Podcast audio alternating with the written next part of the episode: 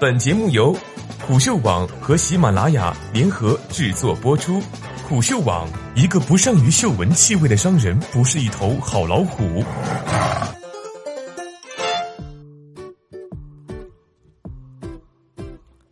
在奥斯卡跟耐克学带节奏，文章来自格林堂。尽管很多人都在抱怨这又是一届无聊的奥斯卡，但是谁说奥斯卡一定要盯着提名的影片看呢？耐克就在奥斯卡颁奖直播中推出了自己新一则推出了自己新一则广告。这一回他们把这个从去年建立的概念的全部情感都赋予到女性的身上。耐克一向以耐克一向擅长碰触社会议题来实现自身品牌的曝光。去年同一系列的广告当中，他们请来了在唱国歌时下跪的卡佩尼克，争议无数的同时曝光无数。而这一回似乎广告只是很平常的去呼吁女性崛起，并没有并没有节奏飞起。要是这么想，你们还是太小看耐克了。广告于昨日面世之后， YouTube 浏览量迅速的逼近三百万，对其代理商 W N K 对其代理商出色文案赞赏颇多，但很快也有网友发现其中的细节处的不妥，比如说图中的注明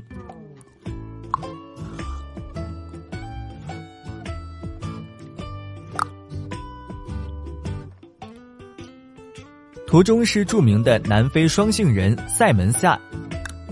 双性人塞门亚，由于她患有雄激素过多症，体内的睾丸素水平远超其他女运动员，因而在女子因而在女子进因而在女子田径比赛中占有一些先天优势，这让她在夺金夺这让她在摘金夺银的同时，也面临着究竟是不是女性的争议。得益于二零一五年国际体育仲裁法庭认为，没有任何证据表明睾丸素水平对于女性对于女运动员的成绩有促进作用，并放宽了参赛标准。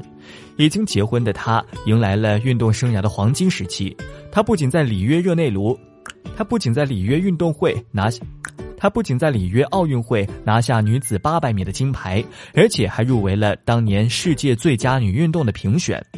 与他一起竞技的运动员表达过不公平的意见。英国运动员林西夏普在赛后采访时声泪俱下，公众能够看到在规定改变之后有多难，但我们依然尽力做到最好。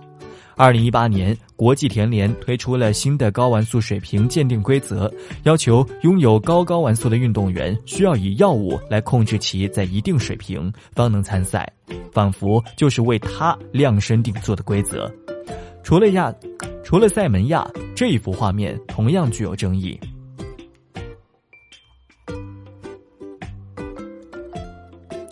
画面中脱掉外套、愤怒无比的女性，名为谢丽尔·里夫，是 W N B A 是 W N B A 明尼苏达山猫队的主教练。她曾经带领球队四次获得 W N B A 的总。W N B A 的总冠军，并且两度拿下最佳主教练称号。这样一位功勋卓著的，这样一位功勋卓著的教练，虽然不如同，虽然不如同在广告中出现的贝基哈蒙有望 N B A 执教那样，有望 N B A 执教那般吸引眼球，但也算是名满天下。而许多球迷。而许多球迷不满的是，耐克偏偏选择这样一段于他而言丑态毕现而言丑态毕现的视频做广告。网友一位网友网友 Cosmic 就在 YouTube 评论区中表示，如果你像小孩一样打破你的球拍，撕掉耐克，或者对别人大喊大叫，别这会让人这会让人们认为我们女性只是傻瓜，人们只会认为我是非理性，成年人了，要学会镇定一点。结果对于这个讨论又不可避免地指向了耐克女球员里的当家人物，网球名将小威廉姆斯。去年美网去年美网决赛，小威廉姆斯携主场之势迎战日本新秀大阪守美迎战日本新秀大阪直美。比赛中小威廉姆斯不断地在扣裁判小威廉姆斯不断地在和裁判争执，甚至称裁判为小偷，偷走了他的关键分。小威的情绪一度失控，甚至要求现场官员入场调解。现场官员入场调解，最终小威输掉了与大阪直美的比赛。赛后，他亲切地与对方抱手，结果。赛后，他亲切地与对手拥抱，却拒绝与裁判握手。虽然在赛后他遭遇处罚以后，写信给裁判道歉，并承认了自己违背规则，接受教练的指示。虽然小威是美国人民的宠儿，但事情爆发之后，舆论却没有站在他这一边。他丧失理智地摔球拍，攻击裁判，并非为了公正，而是出于一己之私，遭到了广泛的批评。还有人打趣，如果，呃。还有人打趣，嗯，打趣，如果不是因为大阪直美有一半黑人血统，这件事情可能又要上升到种族歧视的高度了。此外，广告当中，广告里还有被，广告里还有被网友嘲讽为自公元六二七年就拥有的女性权利的鼓励，带着穆斯林头巾女运动员参赛的宗教梗。这其中任何一句引起的。这其中任何一句引起的联想，都可能是一场腥风血雨的社交媒体混战。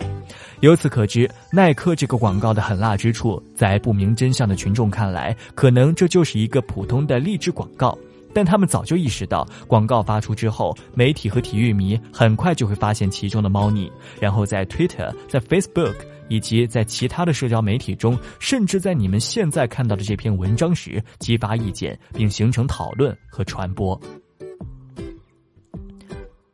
不过，这种营销策略对于耐克来说也是双刃剑。一方面，耐克在球鞋设计和质量都没有明显优势的情况下，凭借其凭借营销将竞争对手阿迪、U A 甩在身后；但另外一方面，带节奏的自己也很容易成为节奏本身。